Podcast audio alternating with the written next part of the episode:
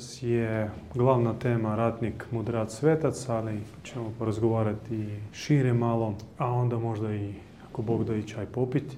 Dakle, ratnik je onaj koji pobjeđuje nutarnje demone, koji se oslobađa od ropstva fatalnom programu, nutarnim niskim strastima i nagonima. To je njegovo glavno ratište. Mudrac je već čisti, koji je već pobjedio i ostavio za sebe sva iskušenja i je potpuno posvećen nadmudrosti, koji više boravi na visinama nebeskih objava, koji ga više zanimuju božanske tajne i koji zapravo jeste most za upute ovome svijetu. Dakle, onaj koji si traži uputu, on mora si naći mudrog čovjeka, bez kojega ostaje izgubljen. A svetac više supati, više je surazapet sa onima za koje mole. Dakle, njegovo služenje nije više u molitvi koliko u teškim razapetim stanima, često koji traju po danima, tjednima i više. Takvih je bilo u povijesti poput eh, Padre Pija, Ivana od križa, Terezija Vilske, Terezije od dječaka Isusa i drugih, manje poznatih široj javnosti, koji bi više bili u mraku, da svjetlo koje je njima otvoreno dođe sad za one duše, jadne, bjedne, za koje oni mole. I bez tih svetaca slash svjetiljki, zato što riječ svetac dolazi od staroslavenskog korijena svjetlo, svetlo. Bez tih svetaca, crtica, svjetiljki, naša zemlja, naš svijet će pojesti mrak. I vi možete sami zaključiti da koliko u vlastitom našem životu ima mjesta za, to jest koliko smo mi ratnici, koliko smo mi mudraci, koliko smo mi tek sveci.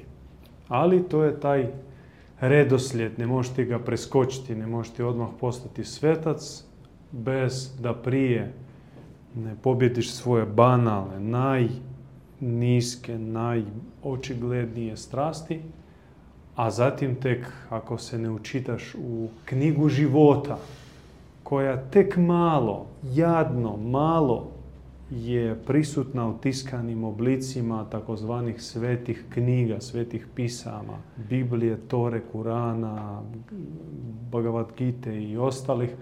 To su samo male bljedne kopije i sjenke od zlatne knjige života. Treba čitati tamo, a tamo čitaju mudraci. I malo ih, malo, malo ratnika, a svetaca pa skoro i nema. No, to sad kratko objasnili što dakle da činimo, ali baza svemu jeste čistoća. Ili govoreći duhovnim riječnikom djevičanstvo, djevičanstvo kao visoki, univerzalni i praiskonski pojam koji označava izvornu čistoću samoga Boga. Bog dakle je djevičanski čisti, a djevičanstvo po tome je božansko.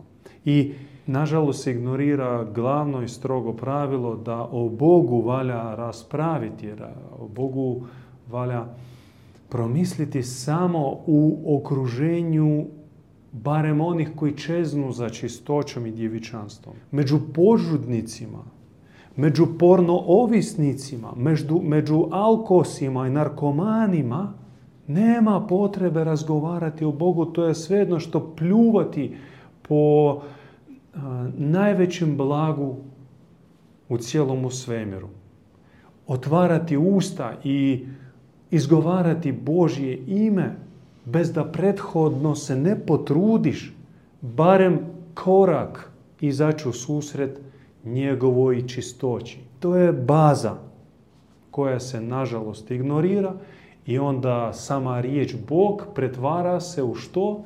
U sprdnju. Ona je toliko prostituiranije baš zbog toga što o njoj, o toj riječi, o najuzvišenijem pričaju oni koji bi trebali šutiti kajati se, postiti, kupati se, zalijevati se hladnom vodom, promatrati i analizirati svoje greške i svoje slabosti. I slušati, slušati, slušati one koje su malo čišći. Može se postaviti logično pitanje šta ti sereš, brate, sad ovdje pred nama, zašto ti pričaš o Bogu? E, imam privilegij pričati u ime onih koji su čišći od mene. I ja sam ovdje samo kao glasnogovornik velikog sveca, djeda Ivana, čija svetost je neupitna i osobna, ali i zajednička u smislu zajednice koju je on oko sebe okupio. To su zaista ljudi koji su se odazvali na Božiji poziv i koji su se zavetovali na put uski, put napeti, put izazovni, put isključivog djevičanstva.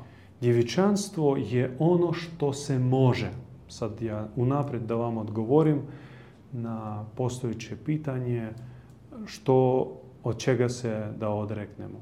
Dakle, djevičanstvo ne treba pristupati kao nečem što se ne može, poput celibata. Ne seksati se, nemati braka, djecu i tako dalje. Djevičanstvo je ono što se može. Djevičanstvo pretpostavlja da osoba koja ga živi može radovati se nebeskom radošću, promatrati nebesku ljepotu, uživati u razgovoru sa nebesima. Može se udostojiti posjeta anđela, nebeskih poslanika. Može uživati u svjetlosti, u milosti, u miru. Dakle, to može, to pruži djevičanstvo. To tek i je dostupno onima koji živu djevičanski.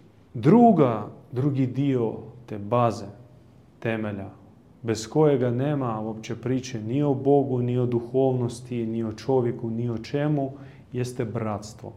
Dakle, mi moramo se oko nečeg dogovoriti. O djevičanstvu kao baza i na temelju djevičanstva većeg, manjeg, početnog ili naprednog, nije bitno, ali ono tu kao temelj stoji. Mi možemo graditi naš, na, nas kao osobe, kao ljude i nas kao zajednicu različitu, bogatu, raznoliku.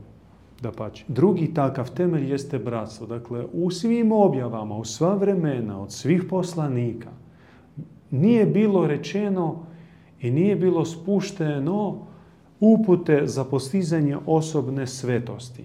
Tipa, moli se po sto krunica na dan, posti svaki drugi petak, manje jedi mesa, poželjno nasrni na smutije i bit ćeš Bogu ugodan i bit će s tobom Boži blagoslov. Nije bilo tako rečeno. Rečeno je bilo i to više puta da gdje se okupi vas dvoje ili troje u moje ime, bit ću je s vama. Po ljubavi između vas, kaže Krist, drugi će znati da ste moji, da ste od mene. Po ljubavi između... I bratstvo je zapravo prirodan i jedini način pokazati Boga na zemlji. Tvoja osobna, tvoj osobni asketizam, blaga narav, povučenost od svijeta, život u pustinji, u pećini, u šumskoj hiži, može, ali i ne mora pokazati, odnosno dokazati da si dodirnuo nebeske dimenzije. Međutim, ako si krotak prema bratu, ako brata puštaš ispred sebe, ako zatvaraš oči i ne vidiš njegove slabosti, onu neku sitnicu u njegovoj naravi, nego velikodušno, širokogrudno pokrivaš njegove, njegovo nesavršenstvo. Ako služiš bratu, kao je Krist e, pokazao da pereš mu noge, bukvalno ili metaforički, to je cijeniš ga više iznad sebe, pa po tome se i vidi da si nešto spoznao, da si nešto dodirnuo, da je tebe nešto posjetilo. I to nešto vjerojatno jeste Bog, jer sve na zemlji diktira nam postupati drugačije. Gaziti, otimati, varati, use, nase i da ne nastavljam, vi sami znate. To su tri zapovedi prosječnog majmuna ili ti homo sapiensa, kao produženog majmuna. Grabi. A ovako ponašanje, bratsko ponašanje u bratstvu, jeste emanacija, manifestacija, očitovanost nečeg nezemaljskog, ne od ovoga svijeta, ne od zakona po kojem živi naš svijet i sva živa bića, nego iz nekih transcendentalnih svjetova, iz drugačijih zapovedi i zakona, koji mi emaniramo na zemlji. Dakle, djevičanstvo, bratstvo i treća bitna točka jeste cilj. Radi čega je sve. Koji nam je cilj? Cilj postoji osobni i kolektivni. I jako bitno imati jasan i konkretan cilj za sebe, što ja želim u Bogu, odnosno što Bog želi od mene, ako već smo poslušni Bogu, a ne namećemo se našem svevišnjem, ja bi ovo, pa daj mi Bože, daj mi to, nego otvoreno i ponizno se pitaš, Bože, a koji je cilj za mene? I on će tebi reći, i, sva naša, naša ljudska, svetačka tradicija duhovna, duboka, stara, široka, to jest nije koja je sužena samo u pravoslavlju, odnosno katoličanstvu ili abrahamskim religijama, nego sve, sveopća. Kaže da osobni cilj možemo svesti na četiri P. To su pročišćenje, prosvjetljenje, podobrenje i poboženje. Za početnike pročišćenje. I neko može čak i ostati do kraja života na stupnju čišćenja. Kaje se ili ga ponese gordost, oholost, pa zaboravi na svoje greške, pa polupa suđevu, po stanu napravi puno sranja i onda opet e, dobije šamarnik ili sam stane pa skuži šta radi i opet plaće i kaje se i žao mu je i opet zaboravi i tako se vrti na, oko stupnja grešnika, odnosno pokajnika. Pa greši i kaje se, greši i kaje se. Nije baš neko postignuće. Bog želi da mi to prođemo kao stupanj. Evo, točka, odnosno crta do koje sam došao i evo meni se dogodila objava od Boga. Bog me je pozvao, Bog me je, je ozario osjećajem svog prisutstva. I to je nulta točka.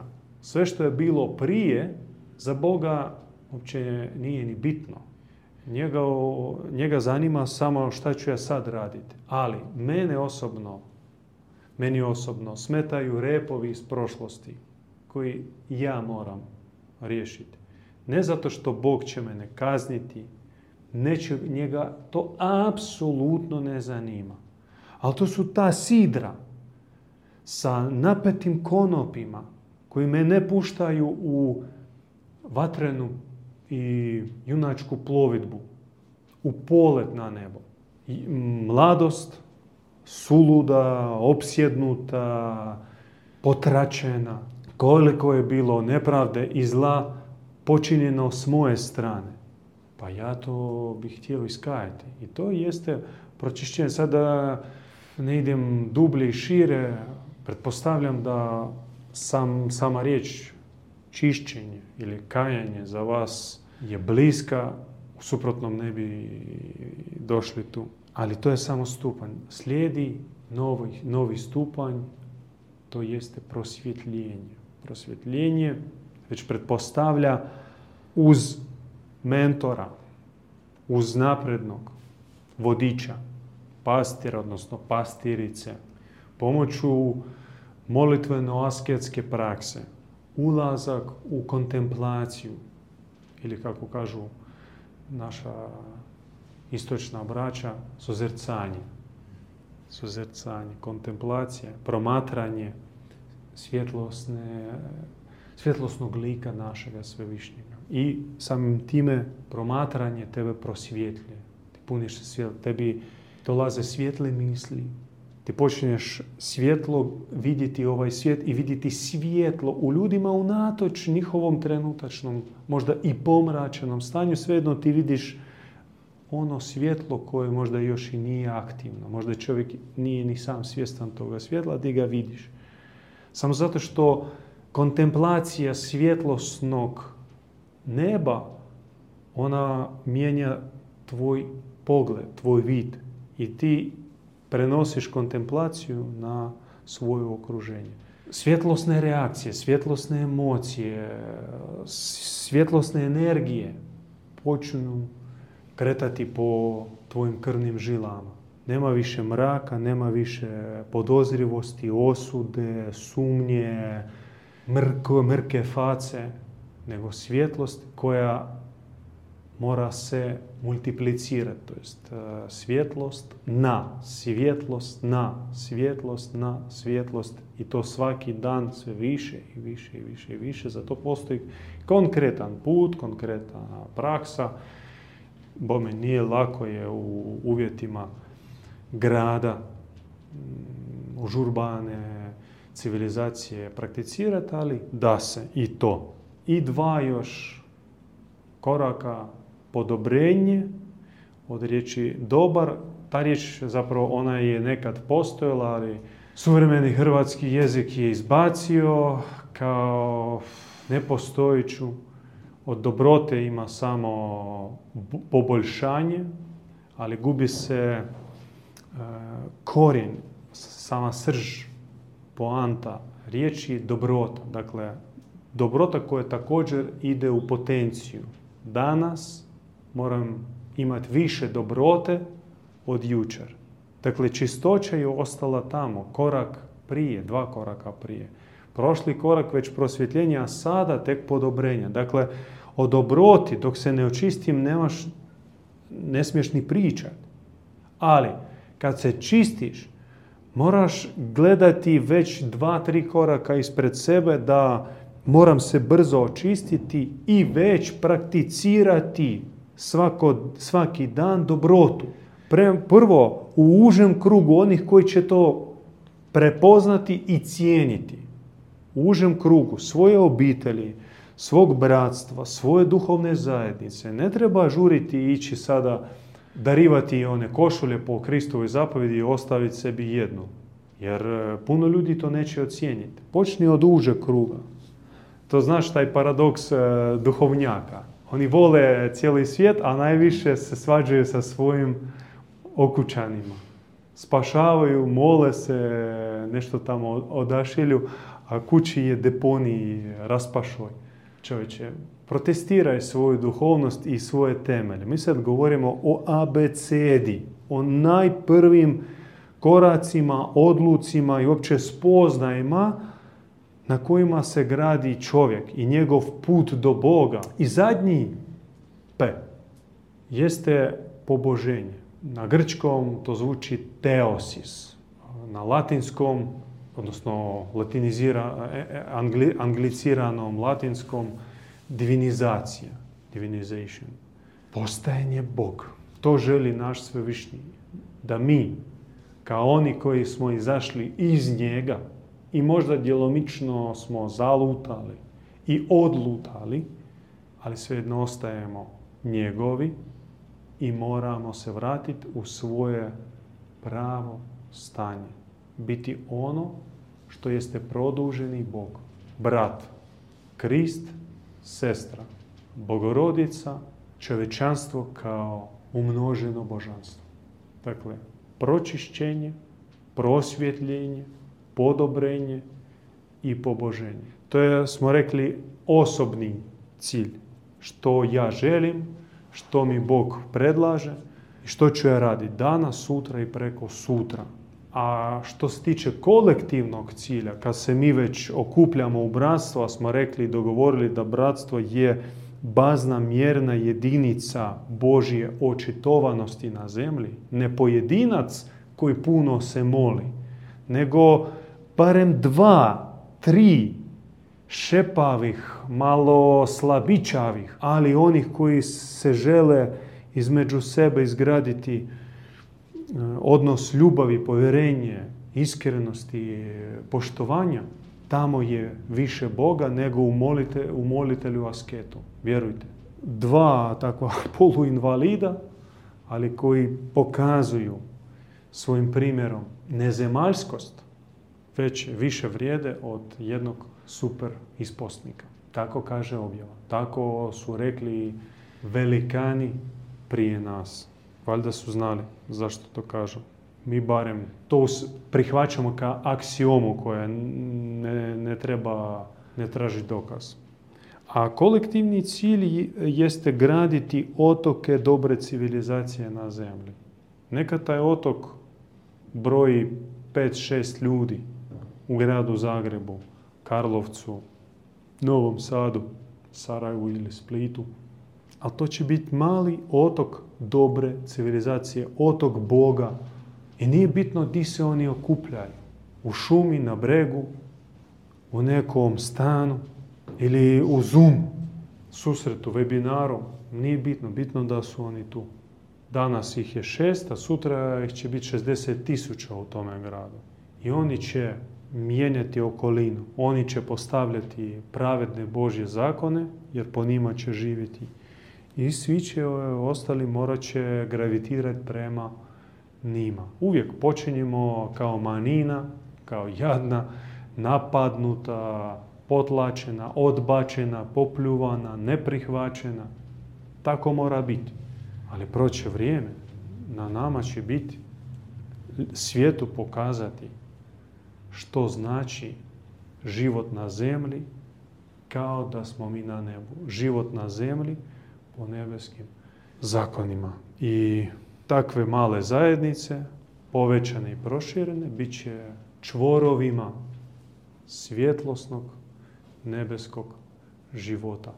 Biofilije, od, kao bios život, filija ljubav, kao životo ljubnim zajednicama. Zajednicama koji vole život i koji daju život. Ne mortificiraju, ne sve e, pljuju i e, blate da ste grešnici, grijeh i Bog će vas kazniti, stalno izregivati prokletstva i hule, sebe mrziti i svijet mrziti. Bože sačuvaj, dosta je toga.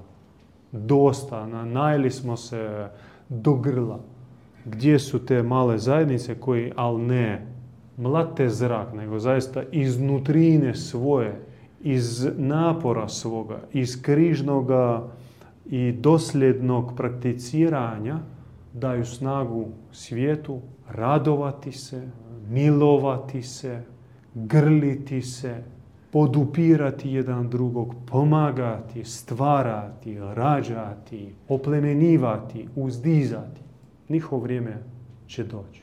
Ajmo na tome raditi. Dakle, ratnik protiv nutarnjeg demona, protiv niskih strasti, a tek zatim protiv vanjskoga zla koji ništa doli nakupljena suma nutarnjih zala svih ljudi. Mudrac je onaj koji je posvećen nad mudrosti, koji iščitava u nebeskoj biblioteci božanske tajne, u njima uživa i njih tumači za one koji prilaze njegovom srcu. A svetac, on više boravi na nebu nego na zemlji, on stječe svjetlo, dobiva svjetlo, umnaža svjetlo i širi svjetlo i često, vjerojatno to je univerzalni zakon, putem unutarnje patnje. Dakle, da prenese svjetlo koji je stekao, koji je dobio, on ga ne može verbalno, mudrom porukom. To još može mudrac i to teško, a svetac ne može.